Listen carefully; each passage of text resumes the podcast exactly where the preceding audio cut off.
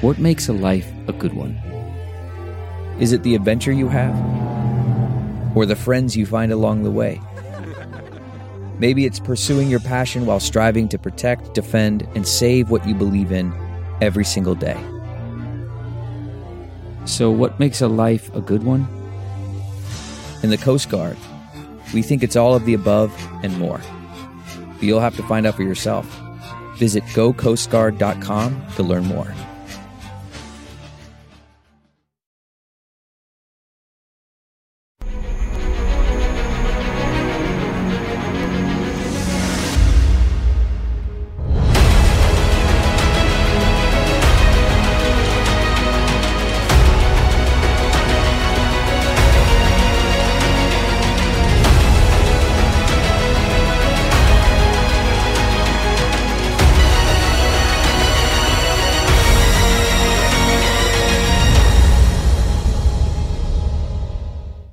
Hi, everyone. Judge Andrew Napolitano here for Judging Freedom. Today is Friday, June 23rd, 2023. It's 3.15 in the afternoon here on the East Coast of the United States. Just me. Here are your hot topics from the Supreme Court giving Joe Biden a huge victory by a vote of 8 to 1 to Donald Trump getting to look at the evidence against him but he can't talk to anybody about it. All that and more on your hot topics right after this. When it comes to carrying valuables or even firearms in your vehicle, most people feel they have to choose between safety and convenience. A vehicle break in occurs every 36 seconds in America. The headrest safe gives you the power to store cash, jewelry, medication, and yes, even your concealed carry firearm. You'll never have to worry about taking your valuables with you again. Keep them safe with the headrest safe. Use promo code JUDGENAP and enjoy $50 off for a limited time at theheadrestsafe.com. So, as we approach the uh, last weekend in June, my how time uh, flies, it's time for Supreme Court opinions. Uh, the court usually goes on vacation very early uh, in July, uh, and they're off until the first Monday in October. Nice vacation time. Uh, they do, of course, hear emergency applications, but there are no oral arguments, and the Supreme Court building is, uh, for the most part, uh, deserted of the justices. So the decisions will start to come.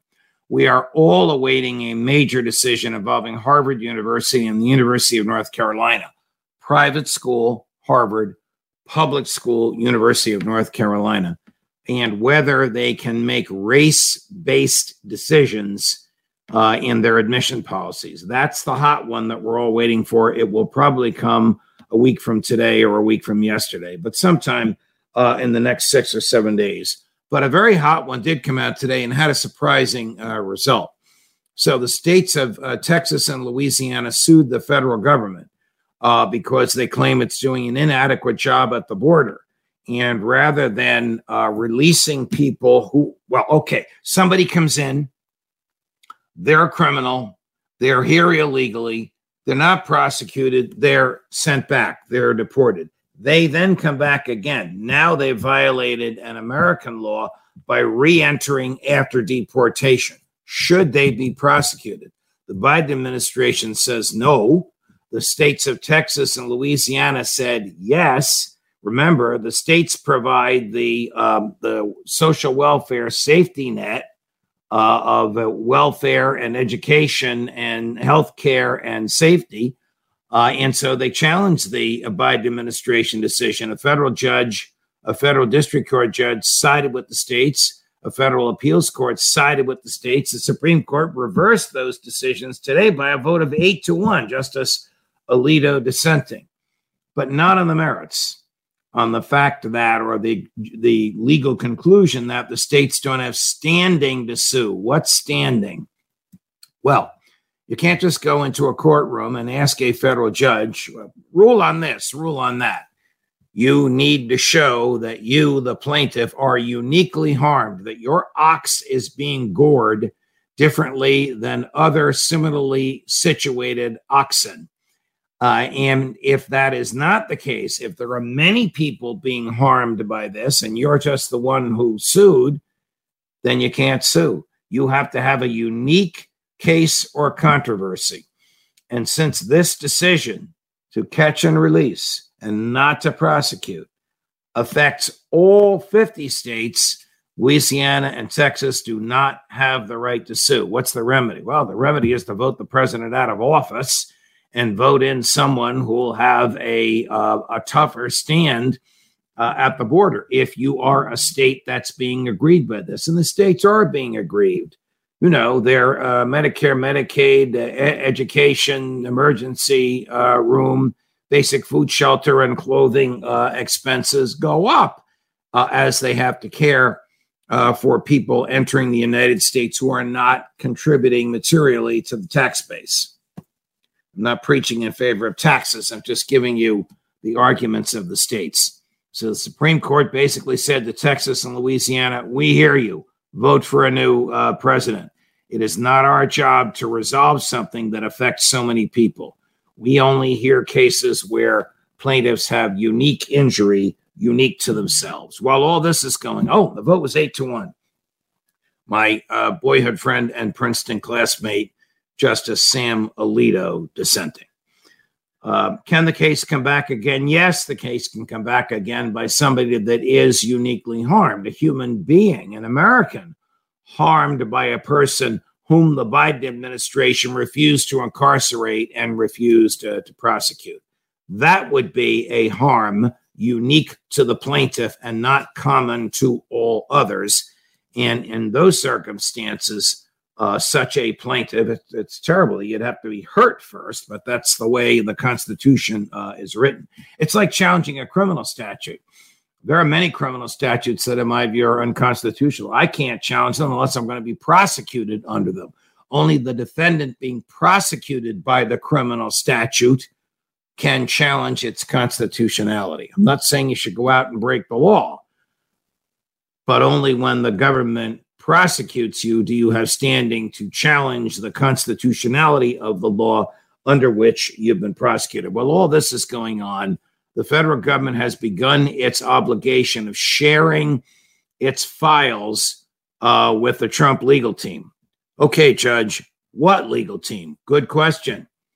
The president has a lawyer of record, the human being who stood next to him and said, Most assuredly, we plead not guilty two weeks ago in a federal courthouse uh, in Miami. But that human being, as I understand it, that lawyer is not admitted to practice in Florida and is not the head of the legal team defending Donald Trump in the Mar a Lago case because he doesn't have a legal team yet. His lawyers quit the day the indictment came out. There are nearly a million pieces of paper in this case for a legal team to review. So I don't know to whom what we call discovery was sent. Discovery is the uh, generic word to describe the passage of information from one side of a case, whether it's civil or criminal, to the other side prior to trial. In federal criminal cases, the government has to give just about everything to the defendant. I say just about everything. It doesn't have to give its legal research. It doesn't have to give its, stra- its strategy. It doesn't have to give what we call its work product, its analysis of the facts and the law. But if it is interviewed a witness, it has to give the interview, an FBI interview. Uh, if the witness has testified before uh, the grand jury, it has to give the transcript of that uh, testimony. So all that information is coming in tranches. You know, the first tranche, because there's a million pages, maybe 100,000 pages has gone to some lawyer for Donald Trump. At the same time that happened, the federal judge in the case, appointed by Donald Trump, reminded him he cannot discuss these materials publicly and he cannot reach out to the witnesses directly or indirectly, privately or publicly. I will tell you, even though he's the former president of the United States, that's the fastest way for him to end up running for president from a jail cell if he attempts to influence witnesses in the case. I'm not saying he's going to do it, but he was warned uh, against it. What can he do with this uh, information? He can discuss it with his lawyers and they can discuss it with their experts. They're going to hire ex FBI agents and ex intelligence agents to examine these documents to opine as to whether or not they really truly are NDI, National uh, Defense Information. So the former president can discuss all of that with his lawyers and with his experts, but he cannot discuss it on the campaign trail. He certainly can't discuss it with the witnesses against him, many of whom have worked for him and continue to work for him. Uh, or uh, there will be for his freedom catastrophic catastrophic uh, consequences. Uh, when we come back, uh, if you haven't seen it, I'm going to run the clip of General Ben Hodges, retired four star general, saying it's time for the U.S. to help the Russians invade Crimea. And you can only imagine what the Russian Minister of Defense had to say about that right after this. The headrest safe is quick and easy to use. Some may even call it a game changer. The headrest safe acts as a safety net, protecting your belongings while keeping them out of sight and out of bounds of others, serving as security while also keeping your valuables in bounds. That's what the headrest safe provides for me. Game, set, match.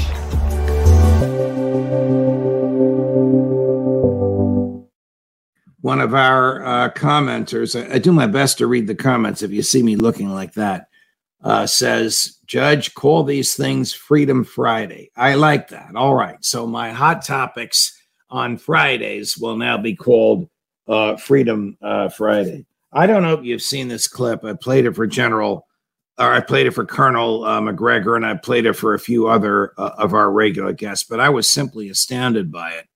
Uh, ben Hodges is a retired lieutenant general. That's a four star. That's the same rank that Lloyd Austin was right before he became uh, Secretary of Defense. Uh, except in in major major wars, I don't think we've had a five star uh, since World War II. A guy named Dwight D. Eisenhower and another guy named Douglas MacArthur. Four star is is really the highest achievable rank uh, in the military. There are four star admirals. Uh, and of course, there are four star generals. General Milley, the chair of the Joint Chiefs of Staff, is a four star general.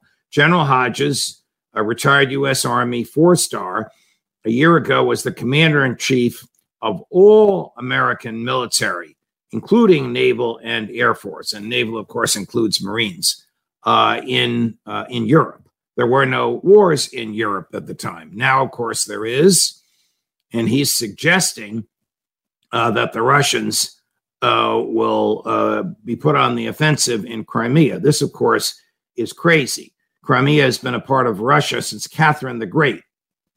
That's before the American Revolution. I know it's gone back and forth. It is largely Russian speaking, it is Russian cultural, it is Russian historic. There is no way on the planet that Vladimir Putin is going to give up Crimea, and it would be crazy for the Ukrainians to think they can reach Crimea. They can't even reach the first of the three bands of defenses that the Russians have put on their side of the line of demarcation. So, Russians here, Ukrainians here, line of demarcation in between. There are three bands of defenses here. The Ukrainians can't even reach the first band of defenses. Where's Crimea? Way, way uh, behind those lines of defenses. Nevertheless, General Hodges says this. Ukraine needs long range precision weapons, and and I'm very I'm very frustrated that the my our administration has so far refused to provide the ATACMS and uh, other long range precision weapons, which would uh, help Ukraine hit Russian targets in Crimea. Because at the end of the day, Crimea is the decisive terrain. As long as Russia occupies Crimea, Ukraine will never be safe, and Ukraine will never be able to rebuild its economy. So Crimea is the decisive terrain. And if the U.S. would provide these long range weapons to Ukraine, then the Russians would have to begin to leave Crimea. Then the Russians would have to begin to leave uh, Crimea. Okay, that obviously provoked a response. We don't have the response on tape, but Sergei Shoigu, the one that Vlad, that uh, Yevgeny Prigozhin keeps attacking, the very highly uh, regarded Secretary of Defense, Minister of Defense for the Russians, said, don't even consider it because the use of American and British weapons to attack the Crimea, which the Russians consider Russia. I mean, this would be like Mexico trying to take back Texas or Arizona or New Mexico. The Russians consider Crimea Russia. And the Russian Minister of Defense said, don't even consider it. You will vastly widen this war. We will be unleashed as we proceed against you. I hope that the Pentagon uh, and the State Department and the White House do not take General Hodges seriously. You've heard Colonel Macgregor and you've heard Scott Ritter on this program basically say that what he's saying is outrageous, is dangerous, and is even criminal. Uh, because if it leads to an attack on Crimea, and if American uh, forces, either directly or indirectly, using just American military equipment or American human beings, are in any way involved, say hello, Joe, to World War III. Nobody in the United States wants that. Do you know anybody who really thinks that this Ukraine war is a matter of national security for the United States? Aren't we beyond that George W. Bush nonsense so that we have to fight any war just to prove our manliness, just to prove that somehow 7,000 miles from here, a border dispute is going to affect American national security? Used to be the Republicans believed that. Now the Democrats do. And all Joe Biden's people want him to run for reelection uh, as a wartime president. Of course, Republicans in the Congress uh, believe it as well. To me, to you, it's nonsense. I'll tell you what else is nonsense. Would you would you give your money to somebody who couldn't account for 6.2 billion of it? Would you give your money to somebody who, after a three-year audit, couldn't account for 200 million of it? Ah, welcome to the Pentagon, circa 2023. Okay, the second one that I mentioned, the 200 million, that's been gone for a couple of years. That was not lost under Joe Biden's Pentagon. That was lost in the Obama years. And all the audits that went from Obama to Trump to Biden couldn't find the 200 million. Couldn't find it. Gone. Now, this morning, the Pentagon reveals it just found 6.3 billion, not in cash, but apparently it inappropriately and inaccurately recorded the value of equipment that it shipped to Ukraine. So it told us of the 113 billion in cash and equipment that Congress has authorized the Biden administration to ship to Ukraine it had shipped 63 billion. Turns out it has only shipped 57 billion because the Pentagon, with all of its money, Congress gives it 800 billion with a B a year. Can't hire the right people to put the right price tag on all of this equipment that we're giving for free to Ukraine. You can't make this up. So in reality, uh, there's another 6.2 billion available than the Pentagon told us. And what did they do when they discovered this? Ship it out right away. Never mind sending any money back to the Congress. Never mind conserving our wealth. Ship it out right away. Hurry, get rid of it right away before somebody discovers it's here. So that 6.2 billion, uh, which was announced this morning for American uh, military aid, is now on its way to Ukraine. All right. Here's a question from uh, that many of you uh, have asked me, and I'm happy to answer it. If you were the judge in the Hunter Biden deal, would you rubber stamp the guilty plea? Or what questions would you ask to determine the legitimacy of the deal? That's a great question. Uh, if you've heard me discuss this before, and I've accepted, I sentenced more than a thousand people in my career, and, and the vast majority of them were guilty pleas. So I probably have accepted a thousand guilty pleas in my career.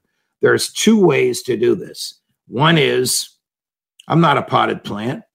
You can't just come in my courtroom and tell me the two of you, prosecutor and defense counsel, have agreed on something and therefore bang, bang, bang. I have to ratify it. No, I'm going to inquire into it. What does the government say this person did? What does the defense say is the defense? What is the, the extent and the quality of the government's evidence. And why doesn't the government want to prosecute this case? One way to look at it. and then the court decides whether or not to accept the guilty plea. If the court accepts the guilty plea, they have usually agreed on a parameter of uh, sentencing. And if the court accepts that parameter, because the court doesn't know anything about the defendant, they just walked in the courtroom. The court doesn't know anything about the case. The prosecutors have just walked in the courtroom. After examining the file, the court will decide if it will uh, accept the guilty plea and accept the parameters of the sentence. That's one way to look at it. The other way to look at it, which is what most judges do, is I'm a judge. My job is to resolve disputes. If there is no dispute, there's nothing for me to resolve. So the the plaintiff and the defendant walk in. They have a settlement in a medical malpractice case. We put it on the record. Case closed. Criminal case. The government and the defendant walk in. They have a settlement in a criminal case. The defendant understands it. The defense lawyer agrees to it. The prosecutor is willing to do it. I'll go along with it. That's the attitude of most judges in the United States, state and federal. Your humble correspondent in the years that I was a judge took the first attitude. I'm not a potted plant. I will look into the case. I want to see the file. I want to know the evidence. I want to know why somebody who did what the government says Hunter Biden did is getting off not even a slap on the wrist. This is a tap on the wrist. This is almost like a kiss on the wrist. I want to know why this treatment by this government of this defendant. Now, we'll find out next week because Hunter Biden and his lawyers and the government and their lawyers will be in the same courtroom at the same time before a federal district court judge in Wilmington, Delaware, and she will decide whether or not to accept this guilty plea. On the basis of what I believe the allegations are, I would not accept it. But my knowledge of it is what I read uh, in the media as a judge, of course, you'd have a file, you'd have a lot more information available to you. And as soon as you give a hint that you're not going to accept it, the government can make its argument. The government can submit documents to you and make an oral argument, and the defendant can do the same. I would engage in that procedure, not because his last name is Biden and not because his father is the president of the United States, but simply because there must not only be justice there must be the appearance of justice. And in this case, I don't know if there's justice. I don't know what the gravity of the cases uh, of the government's uh, case against him is, but I do know there is not the appearance of justice. And in my courtroom, I would want to find out why. More as we get it. Have a great summer weekend. Judge Napolitano for Judging Freedom. You want to feel safe in your vehicle. With access to your firearm that's both secure and convenient, the headrest safe keeps your firearm where you can access it and no one else can. It starts at theheadrestsafe.com.